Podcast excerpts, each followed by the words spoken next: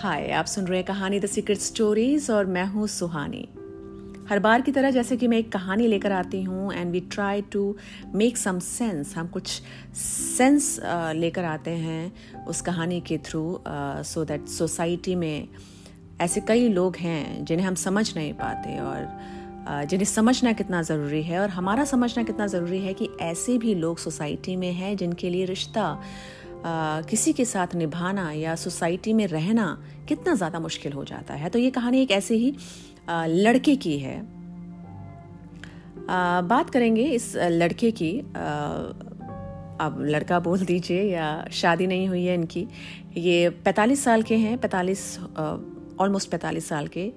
इनकी माँ आई थी और बहुत सारे सवाल थे माँ के और माँ चाहती थी कि ये जाएँ थेरेपिस्ट के पास जाएँ और और अपना थोड़ा सा इलाज कराएँ। इनकी माँ को लगा कि कुछ इनके साथ नॉर्मल नहीं है। अब नॉर्मल कैसे नहीं है वो मैं आपको बताती हूँ कि इनका जब रिलेशनशिप फॉर्म हुआ पहला तो ये बहुत अच्छा हुआ। लड़की के साथ थोड़ा कुछ चला लंबा, पर उसके बाद इनका कोई भी रिलेशनशिप किसी भी लड़की के साथ फॉर्म नहीं हो पाया। तीन लड़कियाँ और आई इनके लाइफ में मतलब टोटल चार रिलेशनशिप में रहे और ये पैंतालीस साल के हो गए और अभी तक इनकी शादी नहीं हुई। तो जब थेरेपिस्ट से इनकी बात हुई जब इन्होंने ये जो थेरेपिस्ट के क्लाइंट थे, इन्होंने सब बताया तो उन्होंने ये भी बताया कि इन, ये अच्छा बिज़नेस करते हैं और कोविड नाइन्टीन के वजह से इनका बिज़नेस डूब गया मतलब उतनी कमाई नहीं हो पा रही है, ये बंद करने की सोच रहे हैं। पर ये बंद करने से ज़्यादा उदास इस बात से हैं कि उनकी क्लाइंट को ये देख नहीं पाएँगे। जब थेरेपिस्ट ने पूछा कि आप इतने ज़्यादा उदास क्यों हैं? अगर क्लाइंट को नहीं देख पाएँगे तो कोई बात नहीं। आपसे पर्सनल सेशन कोई ले लेगा। तो उन्होंने सबसे एक अजीब सी बात उन्होंने जो शेयर की, जैसे एक थेरेपिस्ट के साथ एक क्लाइंट को सारी बात शेयर करनी होती है, आप कोई भी बात छुपा नहीं सकते। तो उन्होंने ये बताया कि वो अपने क्लाइंट के अंडर गारमेंट्स चोरी करते थे। तो जब पूछा गया कि वो चोरी क्यों करते थे, उन्होंने बताया कि उनको सेक्सुअल प्लेजर मिलता है तो इसलिए वो चोरी करते थे। और जब से कोविड नाइन्टीन हो रहा है, कोई भी क्लाइंट्स नहीं आ रही हैं।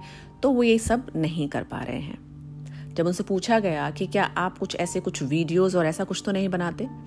तो उन्होंने बोला कि नहीं मैंने किसी को भी फिजिकली कुछ हार्म नहीं किया है मैं ऐसा काम नहीं करता हूँ। मैंने बस आ, ये था कि मैं अंडर गार्मेंट्स चुराता था ये उन्होंने एडमिट किया। दूसरी बात जब उनसे पूछी गई कि जब आप आप दूसरा कोई बिज़नेस शुरू कर लीजिए वो शायद चल जाए आप यहाँ से ध्यान हटाइए अपना। तो उन्होंने कहा कि नहीं एक क्लाइंट थी वो उनको घर में आ, सेशन के लिए बुलाती थी तो वो जाते थे और उनकी एक बेटी थी ग्यारह बारह साल की तो उनको देखकर वो फिजिकली अट्रैक्ट होते थे उस लड़की से, छोटी सी एक लड़की से।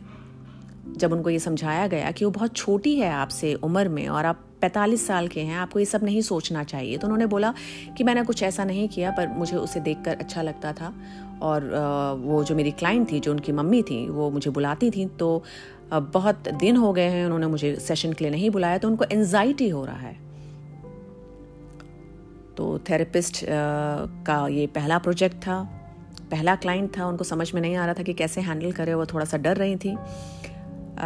तो ये क्लाइंट क्लाइंट का जो केस फॉर्म उन्होंने किया तो उन्होंने पेडोफीलिया का केस बनाया। पेडोफीलिया एक ऐसे लोग होते हैं जिनको बहुत जल्दी सेक्सुअली जल्दी अराउज होते हैं और किसी भी चीज़ों से अराउज हो जाते हैं और सेक्सुअली अट्रैक्ट हो जाते हैं। तो जब चीज़ें केस स्टडी हुई, इनके बारे में पढ़ा गया तो ऐसा देखा गया कि जब इनका पहला जो रिश्ता था ना, जिस लड़की के साथ, वो लड़की कुछ स्कूल में पढ़ती थी और ये तब कुछ पाँच कुछ पाँच साल की, तभी भी चालीस साल के थे। और वो स्कूल में पढ़ने वाली लड़की कितने साल की होगी? ग्यारह से, बारह से शायद सोलह, सत्रह के बीच में। और इनकी लाइफ में जो भी लड़कियाँ रिलेशनशिप में रही, वो सारी स्कूल गर्ल्स थी, स्कूल की लड़कियाँ थी।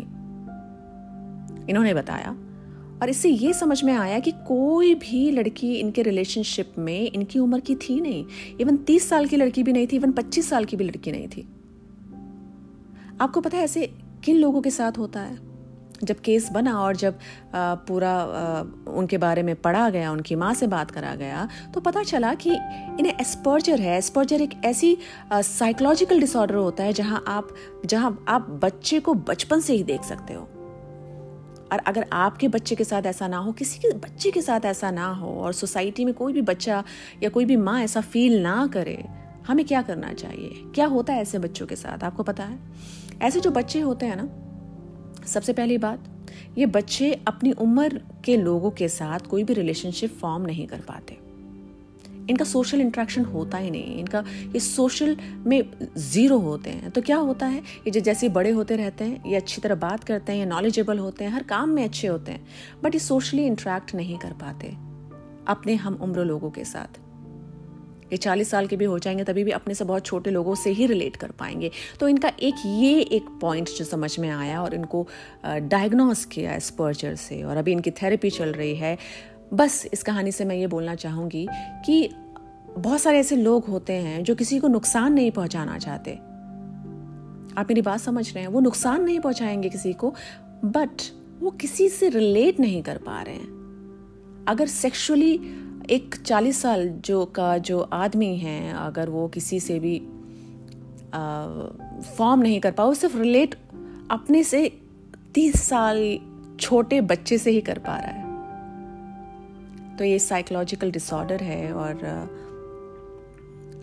आई uh, होप uh, उनको जल्द से जल्द रिज़ल्ट देखने को मिले उनकी माँ को भी मिले और सोसाइटी uh, में uh, इस चीज़ का एक्सेप्टेंस बढ़े और साथ में ऐसे थेरेपिस्ट भी आगे आए जो ऐसे लोगों की मदद करने के लिए uh, तैयार हों डरे ना। आपको जो भी लगता है इन कहानी के बारे में, अगर कोई भी आपकी राय है, आप मुझे ज़रूर कहानी the secret stories by Suhani at the rate gmail dot com पर लिख कर भेज सकते हैं। अगर आपकी कोई कहानी है, आप ज़रूर भेजिए। और याद रखिए, इस शो को आगे पहुँचाने के लिए आप इस शो को अपने दोस्त को फॉरवर्ड कर सकते हैं, उनको भेज सकते हैं। और बस, सुनते रहिए कहानी द सीक्रेट स्टोरीज अगले फ्राइडे फिर लेकर आऊँगी आपके लिए एक नई कहानी। तब तक के लिए। Bye.